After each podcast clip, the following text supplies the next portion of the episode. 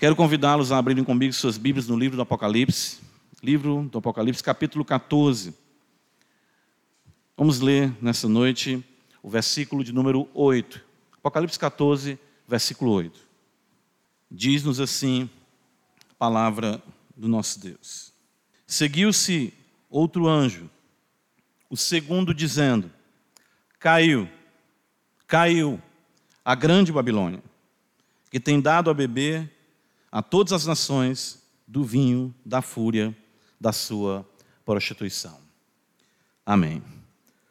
Senhor da glória, nós louvamos o teu nome por tua palavra bendita. Precisamos de ti, por isso estamos aqui essa noite. Tu mesmo prometeu, Senhor, para nós: sereis todos ensinados por Deus. O salmista, quando meditava na singularidade da tua lei, ele afirmou: a lei do Senhor é perfeita e ela restaura a alma. O testemunho do Senhor é fiel e dá sabedoria aos simples. Nós estamos aqui, Senhor, suplicando que o teu Espírito nos faça experimentar o poder da tua lei, da tua palavra. Que ela restaure as almas essa noite. Que ela traga vida e vida com abundância para a glória do teu nome. E outra feita, o salmista diz: quanto ele ama a tua lei.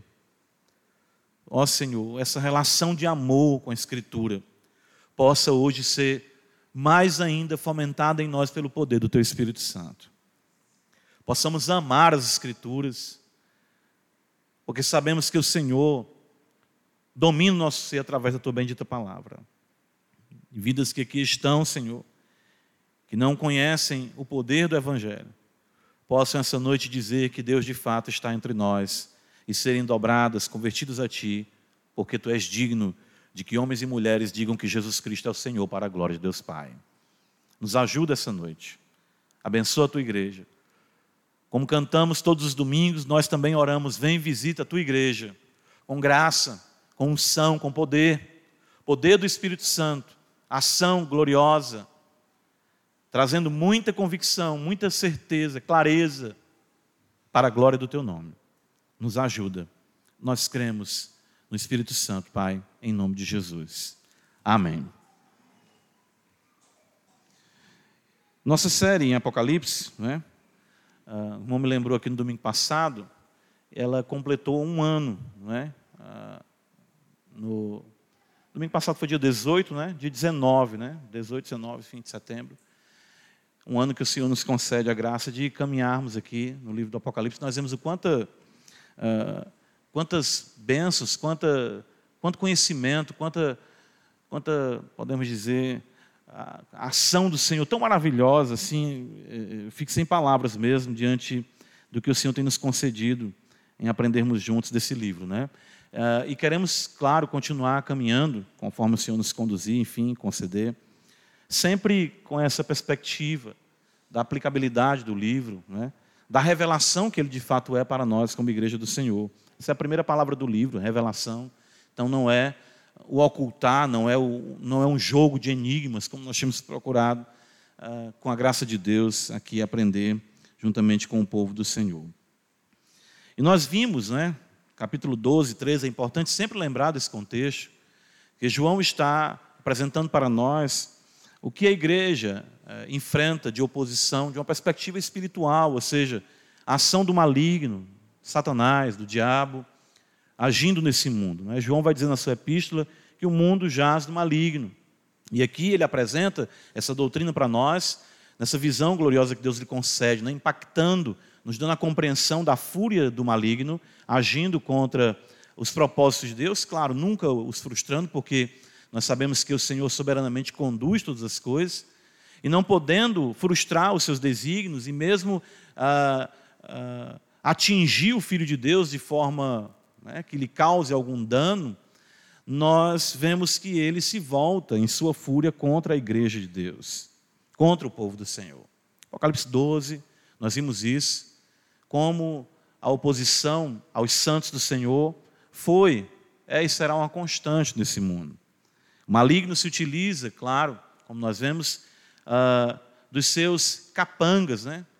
dos seus emissários. E nós vemos isso na visão de João no capítulo 13, na besta que emerge do mar e a besta que emerge da terra. E nós vemos como o maligno utiliza a máquina, né? o governo, os poderes desse mundo, a, a política de forma malévola, né? para se opor, para perseguir a igreja de Deus. E a falsa religião também. Essas são as duas linhas as quais o maligno trabalha para uh, perturbar a paz da igreja de nosso Senhor e Salvador Jesus Cristo. E isso se torna realmente uma, uma batalha renhida, como nós sabemos, ao ponto de o texto sagrado nos dizer que o maligno recebeu as bestas ali, principalmente a besta que emerge do mar, claro, assistida pela besta que emerge da terra, uh, foi dado a ela, no versículo 7 do capítulo 13, diz que pelejasse contra os santos e vencesse. Então, esse é um, um, um quadro muito, muito sombrio pintado por João, né, na visão que lhe é concedida, claro. Mas nós vemos na contraparte, o capítulo 14 nos traz a visão gloriosa do Cordeiro de Deus, mais uma vez. Aquela visão que logo abriu o livro do Apocalipse, né, depois das cartas às igrejas, capítulo 4, capítulo 5, a visão do trono de Deus, do Cordeiro de Deus. E isso foi com certeza algo consolador para a igreja saber que no centro do universo, no centro de todas as coisas, está o Senhor, governando a tudo, fazendo tudo de acordo com a sua vontade. Mas a igreja sempre, como nós afirmamos, enfrentou oposição. Então ela precisa estar atenta a isso, preparada para os dias maus que se intensificarão, conforme anunciado pelo próprio Senhor Jesus.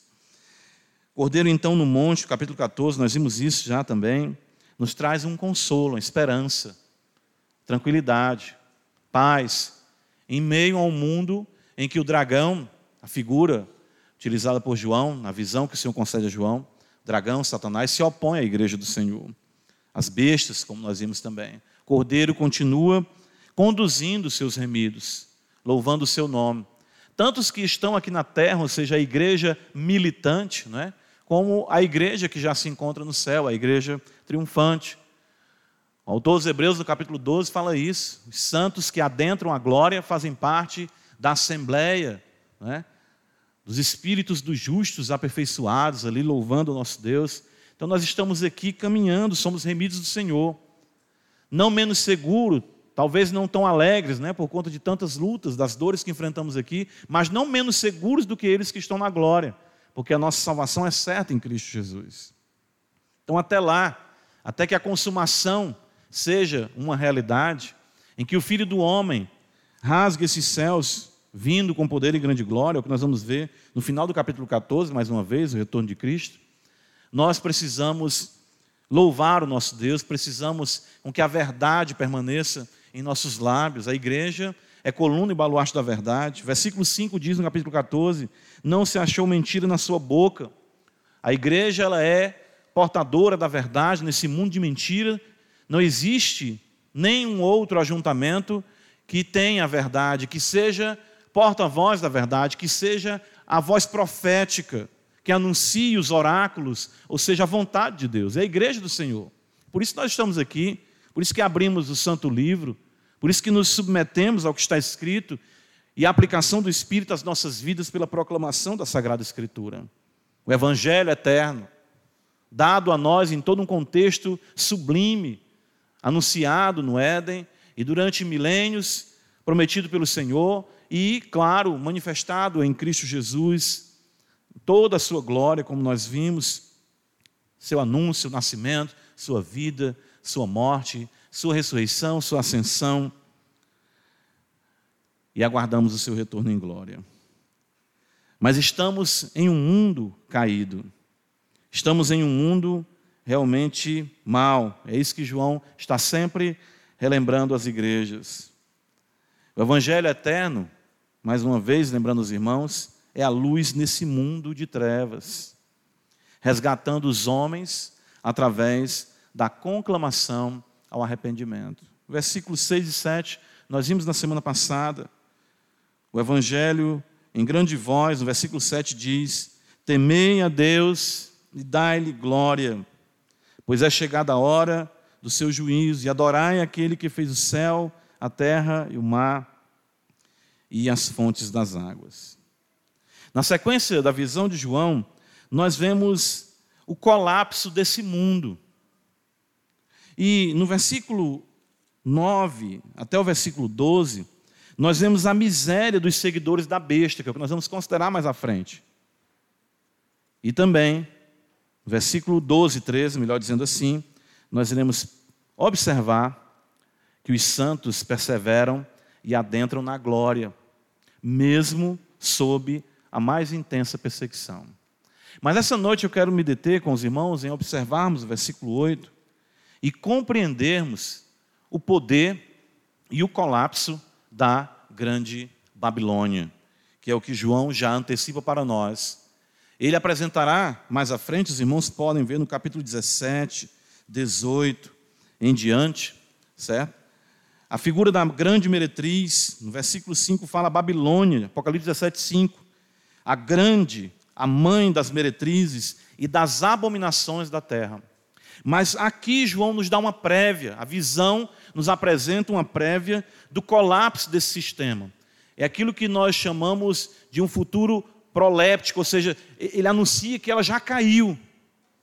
A semelhança do que Paulo diz que aos que Deus chamou, ele já glorificou em Romanos 8,30. É tão certa a nossa redenção em Cristo que Paulo coloca no tempo, Paulo coloca no tempo passado. Da mesma forma que João, na visão que ele recebe, o anjo diz: caiu, caiu a grande Babilônia. Então, essa noite, eu quero que nós observemos, é importante para nós, como crentes, compreendermos o poder e o colapso desse sistema. João se refere ao mundo alienado de Deus em sua maneira de pensar e agir como a grande Babilônia. Interessante isso. Versículo 8 diz para nós a grande Babilônia. É assim que João se refere. E é preciso nós compreendermos aqui esse simbolismo. Não é? Ouvimos falar da Babilônia, grande Babilônia, enfim, as pessoas às vezes não entendem o que significa isso. Não é? Mas eu quero aqui com os irmãos observar alguns textos que nos ajudarão a compreender o que João nos transmite quanto à grande Babilônia. Gênesis capítulo 11, abra comigo a escritura. Logo no princípio, no livro dos começos, né, nós podemos observar o nascedouro, a origem da Babilônia.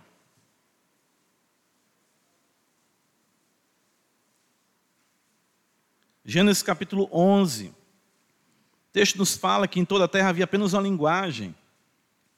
Veja, e uma só maneira de falar.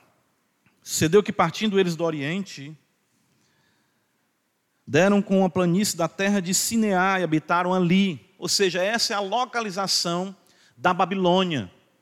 Planície ali na terra de Sineá. E disseram uns aos outros: Vinde, façamos tijolos e queimemos-los bem.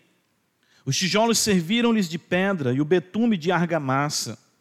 Disseram: Vinde, edifiquemos para nós uma cidade, uma torre cujo tope chegue até aos céus, e tornemos célebre o nosso nome, para que não sejamos espalhados por toda a terra. Então, em Gênesis 11, nós temos tanto geograficamente, quanto em sua filosofia, certo? Quanto na filosofia de Babel, a síntese da cosmovisão da Babilônia. Ou seja, uma sociedade, aqui nós vemos, criada pelos homens. Isso tem o seu aspecto positivo? Sim, tem. Os homens são chamados a estarem unidos, viverem em sociedade, isso reflete a imagem de Deus. Mas veja que o propósito aqui desse ajuntamento, dessa sociedade, é alcançar os céus à parte de Deus. O versículo 4 diz: Vinde, edifiquemos para nós uma cidade, uma torre cujo topo chega até os céus. E veja, e tornemos célebre o nosso nome.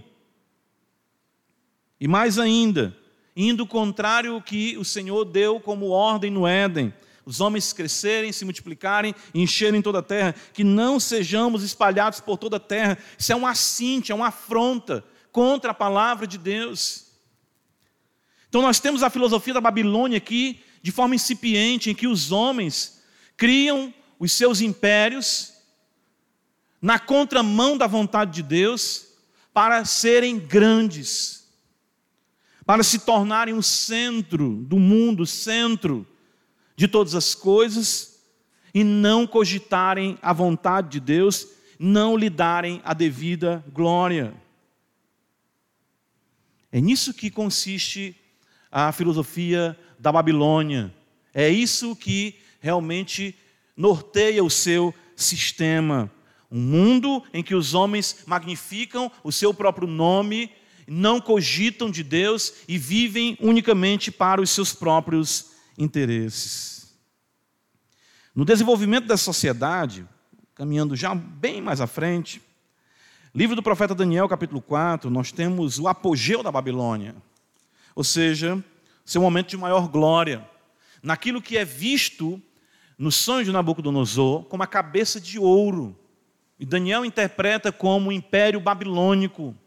Babilônia se torna então um império mundial. Aquilo que foi projetado em Gênesis 11 alcança o seu ápice nesses dias.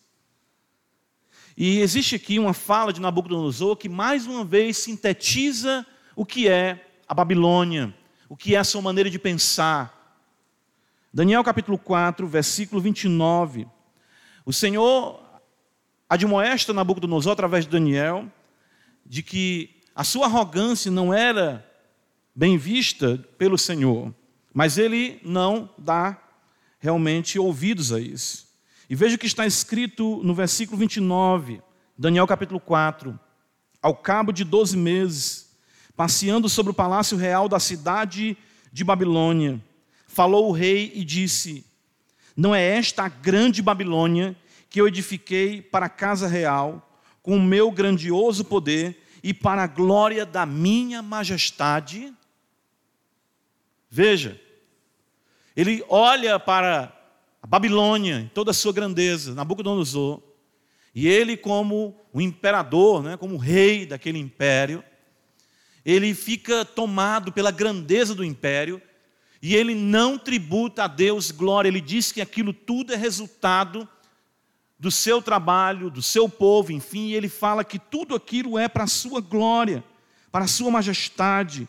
Isso é resultado do meu grandioso poder e para a glória da minha majestade. Ou seja, em Nabucodonosor nós vemos mais uma vez o sofisma da glória humana executado em um império mundial. Interessante isso. Livro dos Salmos, Salmo de número 137. Povo de Deus que sofre, né? nós temos esse registro porque Daniel foi levado cativo à Babilônia. Nós vemos como o povo de Deus sofre nessa relação com a Babilônia. E aqui nós já começamos a considerar o contraponto da cidade de Deus. Jerusalém, que é o que nós vamos observar, ela desce do céu e ela é o oposto da Babilônia. Nós somos cidadãos da Nova Jerusalém. Mas estamos aqui vivendo na Babilônia. O Salmo 137, os crentes ali cativos, olha o que está registrado para nós: às margens dos rios da Babilônia, nós nos assentávamos e chorávamos, lembrando-nos de Sião nos salgueiros que lá havia, pendurávamos as nossas harpas, pois aqueles que nos levaram cativos nos pediam canções, e os nossos opressores que fôssemos alegres, dizendo: Entoai-nos alguns dos cânticos de Sião. Né? Interessante, o povo está cativo na Babilônia, tristes, porque estão numa terra que não é a terra que reflete a vontade de Deus, adoravam deuses falsos, e eles eram apenas objetos, o povo de Deus, de curiosidade ou de escárnio. Versículo 4, o povo do Senhor assim diz: Como, porém, haveríamos de entoar o canto do Senhor em terra estranha? Se eu de ti me esquecer, ó Jerusalém, veja, contraponto com a Babilônia, que se resseca a minha mão direita, apegue-se-me a língua ao paladar, se me não lembrar de ti, se não preferir eu Jerusalém, a minha maior alegria. Contra os filhos de Edom, lembra-te, Senhor, do dia de Jerusalém, pois diziam: arrasai, arrasai até os fundamentos. filha da Babilônia, que há de ser destruída. Veja a ligação aqui com Apocalipse 14, 8, que há de ser destruída Babilônia. Feliz aquele que te der o pago do mal que nos fizeste. Feliz aquele que pegar os teus filhos e esmagá-los contra a pedra. Povo de Deus em cativeiro e afronta. Nós estamos no exílio, a semelhança do povo de Deus ali, povo de Israel. Nós pertencemos a Jerusalém, enquanto aqui nós estamos sofrendo e chorando, aguardando de fato a queda da Babilônia. Isaías capítulo 21, abra comigo a escritura, antes mesmo do cativeiro. O profeta então vaticina, ou seja, ele profetiza, ele anuncia a queda da Babilônia na sua referência mais direta também ao texto de Apocalipse 14, 8, com as mesmas palavras da visão que João tem do anjo anunciando a queda do império. Apocalipse 21, versículo, perdão, Isaías 21, versículo 9. Eis agora que vem uma tropa de homens, cavaleiros de dois a dois. Então ergueu ele a voz e disse: Caiu, caiu Babilônia, e todas as imagens de escultura dos seus deuses jazem despedaçados por terra. Então, nós vemos aqui a derrocada da Babilônia, que é o que João contempla em sua visão. O mundo, o sistema, a maneira soberba e arrogante de pensar e de se cogitar a vida a parte de Deus, tudo isso cairá, tudo isso ruirá, todos os impérios do mundo, toda a glória humana cairá. É isso que está apresentado para nós aqui nesse texto. De forma doutrinária, né? aqui nós temos em Apocalipse, eu costumo dizer, a doutrina pintada. 1 João capítulo 2, abra comigo a escritura, o mesmo autor do Apocalipse, ele vai dizer, no versículo 17: O mundo passa, bem como a sua concupiscência. É exatamente o que está em Apocalipse capítulo 14, versículo 8. Caiu, caiu a grande Babilônia, o império, o mundo com toda a sua glória, com toda essa maneira em si mesmada de ser. Tudo isso vai cair, tudo isso vai passar. Por essa razão, a ênfase, né? Caiu, caiu. Por que isso anunciado de forma dupla? Existe um paralelo José interpretando o sonho de outro imperador, né, de Faraó. Em Gênesis capítulo 41, versículo de número 32, está escrito o seguinte: quando José interpreta o sonho de Faraó, ele diz: O sonho de Faraó foi dúplice, porque a coisa é estabelecida por Deus e Deus se apressa a fazê-la. O fato de nós termos um anúncio dúplice aqui é porque a queda deste mundo, a ruína deste mundo, desse sistema, é algo estabelecido por Deus, é fato. E Deus se apressa em fazer. Tudo aquilo que se resume em glória humana, que não cogita de Deus, que não considera o Altíssimo, que não ergue as mãos para o céu agradecendo o Senhor, tudo que é construído à parte do Senhor ruirá, nada ficará de pé, se não primeiro se colocar de joelhos. É isso que Apocalipse capítulo 14, versículo 8 anuncia para nós. A queda da grande Babilônia, deste mundo, desse sistema. Mas até que a mesma caia, nós precisamos compreender a extensão e o modus operandi da Babilônia, a fim de que, como habitantes da Jerusalém celestial, não nos contaminemos com a mesma. Apocalipse 14, 8, veja, quero destacar alguns pontos ainda concernentes a Babilônia, ou seja, ao mundo, a esse sistema que busca a glória do homem à parte de Deus, na gratificação dos seus prazeres. Primeiro, o texto fala que ela é grande, e isso destaca a sua natureza de império.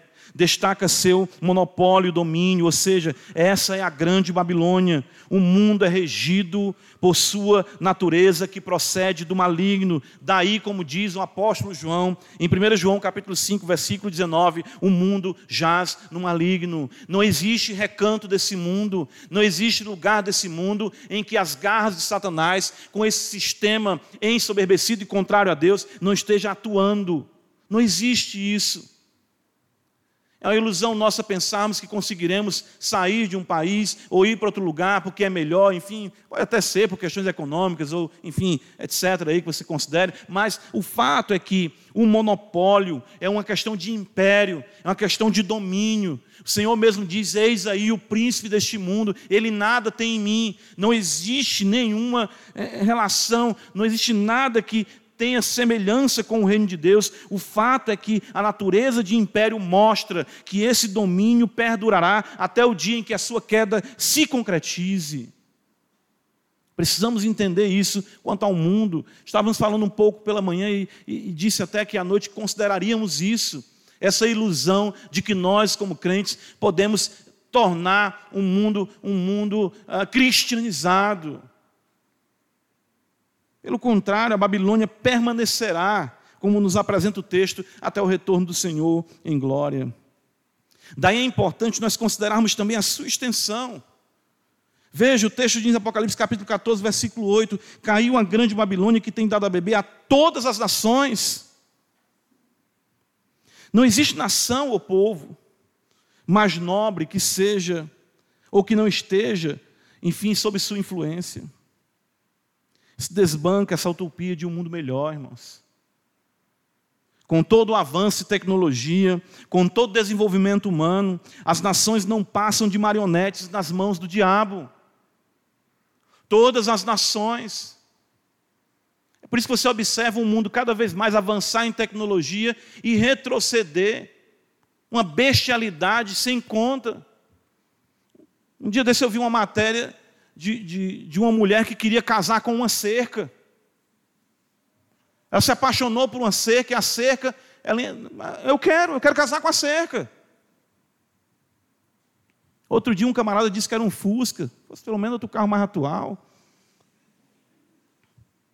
Um absurdo que nós vivemos hoje da inversão de valores, os homens avançam, a, a medicina avança, a tecnologia avança, e os homens se bestializam cada vez mais marionetes nas mãos do diabo. Todas as nações, por mais grandiosas que sejam, por maior que seja o seu PIB, estão arrasadas, dominadas, levadas a uma vida fútil na contramão da vontade de Deus. Chega a ser algo ridículo. Nós estamos vivendo a, época em que o ridículo é o comum. A gente fica sem entender muitas vezes o que está acontecendo, mas é isso. Apocalipse 14, 8 nos fala ainda da força inebriante. Veja, está escrito que a grande Babilônia que tem dado a beber a todas as nações do vinho da fúria.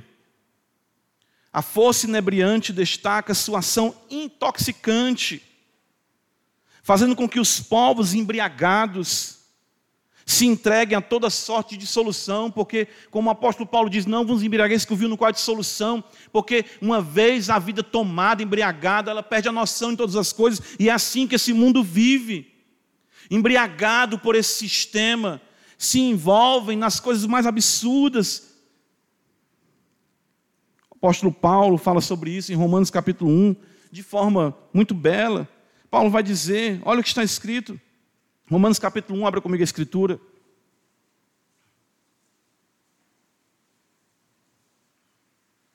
O apóstolo Paulo diz que Versículo 18, ele diz que a ira, do, a ira de Deus se revela do céu contra toda impiedade e perversão dos homens que detêm a verdade pela injustiça. Porquanto que de Deus se pode conhecer é manifesto entre eles, porque Deus lhes manifestou. Não existe essa conversa de ateu, isso é mentira. Todo homem sabe que Deus existe. E essa perturbação para provar a não existência de Deus é a prova de que Ele existe. O que de Deus se pode conhecer é manifesto. Os atributos invisíveis de Deus, seu eterno poder, como também a sua própria divindade, claramente se reconhecem desde o princípio do mundo, sendo percebidos por meio das coisas que foram criadas. Tais homens são, por isso, indesculpáveis. Não há como considerarmos a nossa vida, nós, esse mundo, os céus, a terra, o mar, tudo que neles há, a complexidade da vida humana, a beleza do que é todo esse sistema e dizermos que isso é fruto do acaso, de evolucionismo, mentira, balela. Todo homem sabe que essa conversa que o homem veio do macaco, literalmente é uma macacada. Teoria fajuta. Mas isso mostra a loucura da Babilônia. O texto diz que, versículo 21, tendo conhecimento de Deus, não glorificaram como Deus, nem lhe deram graças, antes se tornaram nulos em seus próprios raciocínios, obscurecendo-lhes o coração insensato. Isso é o resultado da embriaguez do vinho da Babilônia. Nulo, os pensamentos ficam nulos. As pessoas não pensam mais de forma coerente. A fé cristã, o cristianismo, a malha da existência da nossa sociedade, dos valores, coração ficou insensato, inculcando-se por sábio, sábios tornaram-se loucos.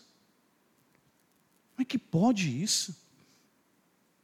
Existem já países com projetos de lei para legalização da pedofilia, como sendo mais uma opção sexual. Mudaram a glória do Deus incorruptível em semelhança de imagens de homem incorruptível, bem como de aves, quadrúpedes e répteis. Veja o versículo 24: Por isso Deus entregou os homens à imundícia, pelas concupiscências de seu próprio coração, para desonrarem o seu corpo entre si. Eles mudaram a verdade de Deus em mentira, adorando e servindo a criatura, no lugar do Criador, o qual é bendito eternamente. Amém.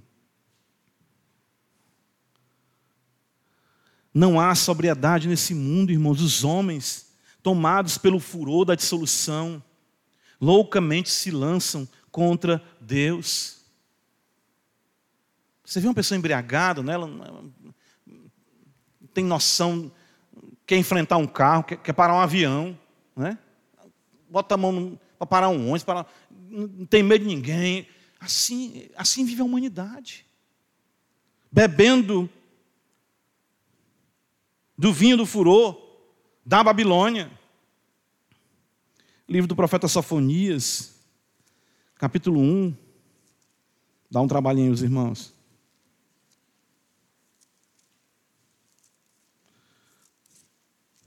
Sofonias fica antes de Ageu para ajudar. Capítulo 1. Versículo 12. Veja o que está escrito. O Senhor falando sobre, o profeta falando sobre o dia do Senhor, ele diz: Naquele tempo esquadrinharei a Jerusalém com lanternas e castigarei os homens que estão apegados à borra do vinho e dizem no seu coração: O Senhor não faz bem, nem faz mal. Isso falando do vinho literal, né? Mas é essa a ideia que o capítulo 14, 8 quer dizer: o vinho da Babilônia leva os homens à embriaguez e a dizerem que não existe isso de bem ou mal, Deus não faz bem, não faz mal. Bem pode ser mal, mal pode ser bem, depende da perspectiva. Nós vivemos numa sociedade embriagada pelo vinho da Babilônia. Capítulo 14, versículo 8, veja, ainda de Apocalipse. O texto fala que a grande Babilônia caiu, ela caiu, ela que tem dado a beber, certo? A todas as nações do vinho da fúria da sua prostituição. Babilônia como meretriz conduz a humanidade à devassidão. De fato, os homens se entregam à prostituição em seu sentido mais maléfico. A busca e o saciar do prazer, o uso do corpo que pertence a Deus para gratificações animalescas. Por isso que no capítulo 17, veja, do Apocalipse, o texto está escrito para nós. No versículo 4 diz: Achava-se a mulher vestida de púrpura e de escarlata, adornada de ouro, de pedras preciosas de pérolas, tendo na mão um cálice de ouro transbordante de abominações e com as imundícias da sua prostituição. Na sua fronte achava-se escrito um nome, um mistério: Babilônia, a grande, a mãe das meretrizes e das abominações da terra. Por outro lado, é muito importante nós, como crentes, atentarmos para isso, para não esperarmos do mundo. Né? A gente fica, como é que pode o mundo agir desse jeito? E não é só uma questão de quanto ele já bebeu do vinho, do furor, da prostituição. No texto que lemos hoje, de Efésios capítulo 4, né? versículo 17 e 19, principalmente mostra para nós essa prostituição.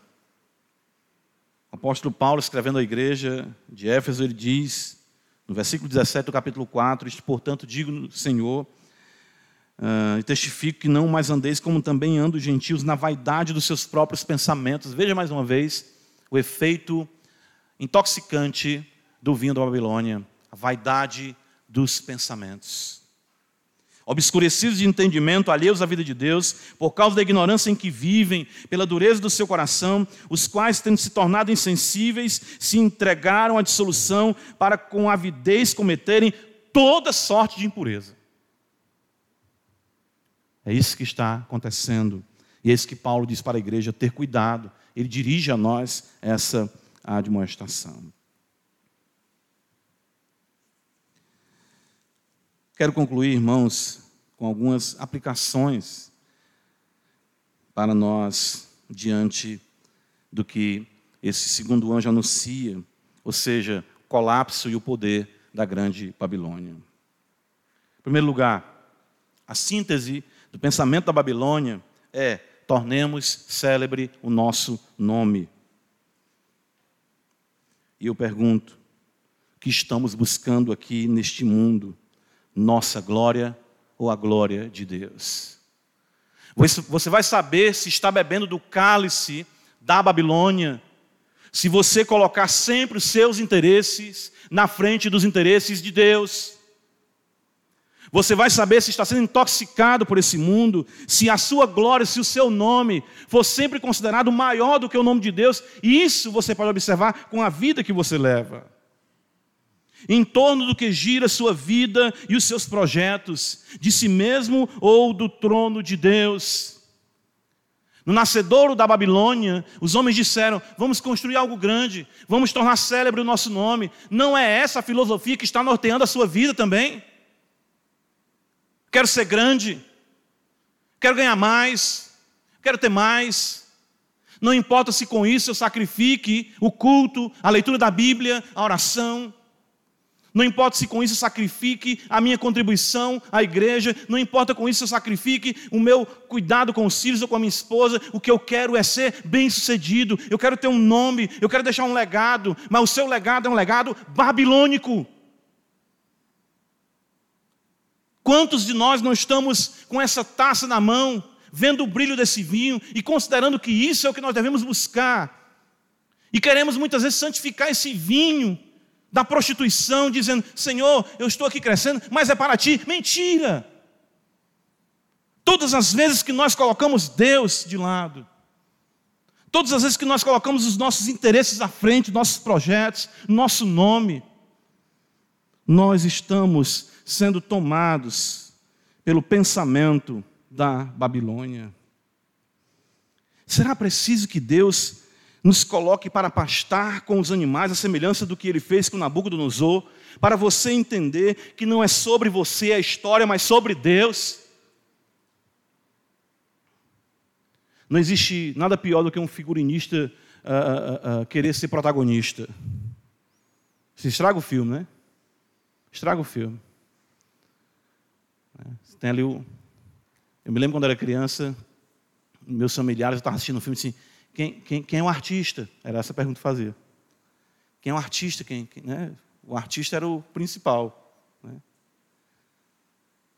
Quem foi que disse que essa vida e essa história é sobre mim ou sobre você?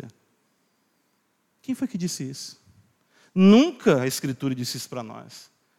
O que está acontecendo, o que está sendo feito, não é sobre mim, sobre você, mas sobre o Cordeiro de Deus que venceu e abriu o livro e ele voltará com poder e grande glória. Entenda isso. Como é que pode nós ficarmos querendo que Deus se torne servo ou escravo dos nossos desejos, a semelhança da lenda da lâmpada, não é mágica? Deus não é o seu gênio. Isso é Babilônia. Isso é colocar o seu nome como célebre. Não pode. Isso não pode acontecer comigo. Por que não? Quem é você? Quem sou eu?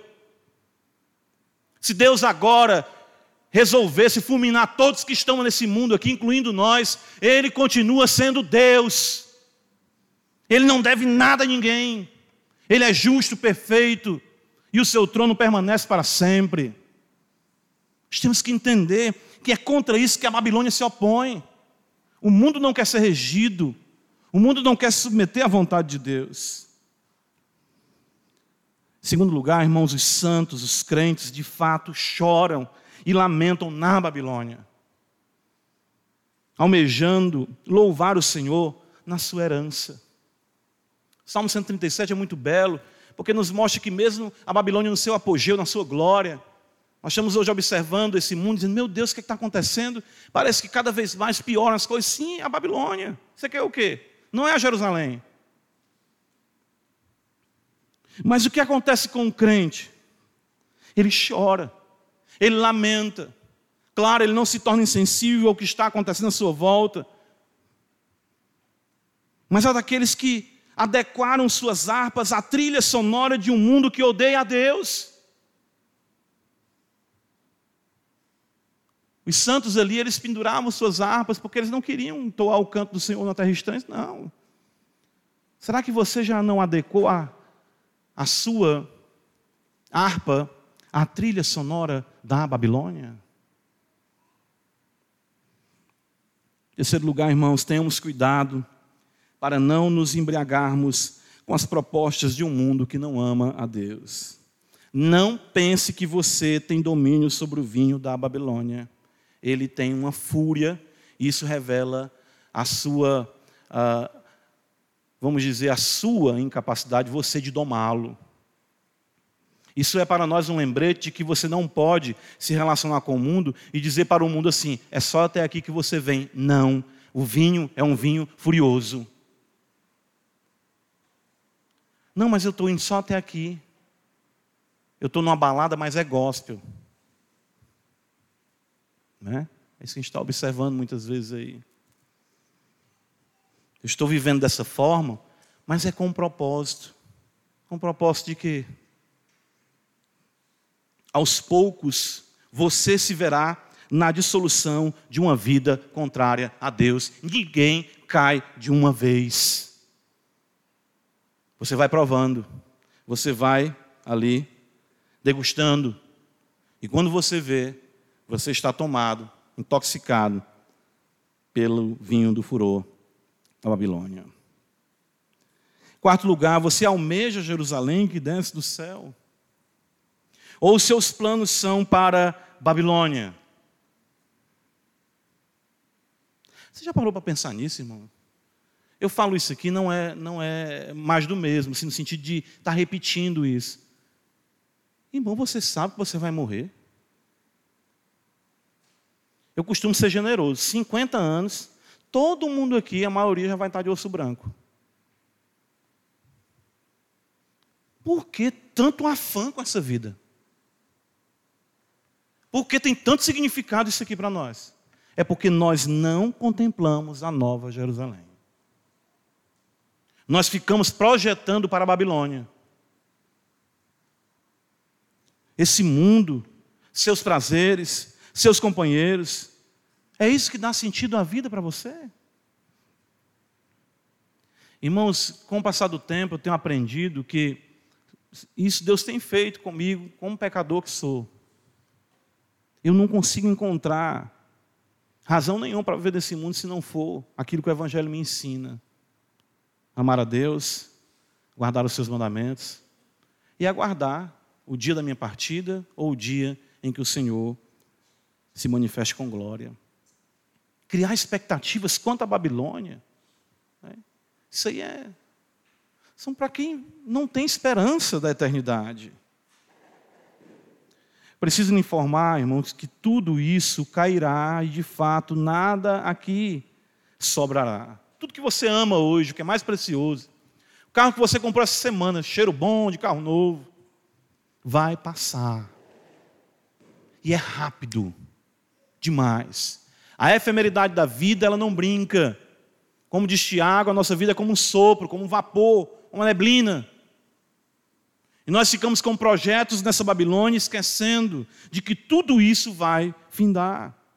Mas os santos do Altíssimo se deleitam com a certeza da derrocada desse sistema e do estabelecimento de um novo céu e de uma nova terra. Os santos, quando escutam caiu, caiu a Babilônia, os santos dizem amém, louvado seja Deus. Tudo isso que me causa mal, que me perturba, que não deixa eu ter paz no meu coração e servir a Deus com a plenitude que eu queria servir. Vem, Senhor, vem o teu reino com poder. Vem, estabelece um novo céu, nova terra, onde habita justiça. Para concluir, eu me dirijo a você que não é cristão. E eu quero considerar o seguinte: que vazio terrível preenche sua alma. Que vazio terrível preenche a sua alma. Que nulidade é o seu viver nesse mundo, vivendo unicamente para gratificação dos seus prazeres. Eu lembro, eu sempre gosto de fazer esse exercício de lembrar da minha mente antes de ser cristão. Não cogitava Deus, não cogitava o seu filho, não cogitava a brevidade dessa vida, o inferno, o tormento, a destruição. Só vivia de festa em festa, só vivia de prazer em prazer, na gratificação das paixões. Que coisa animalesca é essa. Desperte da embriaguez desse mundo e clame ao Senhor para libertá-lo de sua intoxicação. Hoje pode ser a noite da sobriedade da sua alma. Faça isso antes que seja tarde demais. Vamos orar ao nosso Deus. Ó Senhor da glória, nós louvamos o Teu nome pela Tua palavra, porque ela é a verdade. Senhor, venha o Teu reino com poder. Nós estamos aqui com as nossas harpas, Senhor, almejando o dia em cantar o canto do Senhor no novo céu, na nova terra. Não deixe que sejamos engodados, enredados, intoxicados com o cálice do furor da prostituição da Babilônia. Mas ajuda-nos para que vivamos sobriamente, amando o Senhor, amando o teu filho no poder do Espírito Santo. E que essa seja uma noite, Senhor, em que muitos que se encontram embriagados com esse mundo possam ser trazidos à sobriedade da nova vida em Cristo, no poder do Espírito Santo, em Jesus Cristo, nosso Senhor. Amém.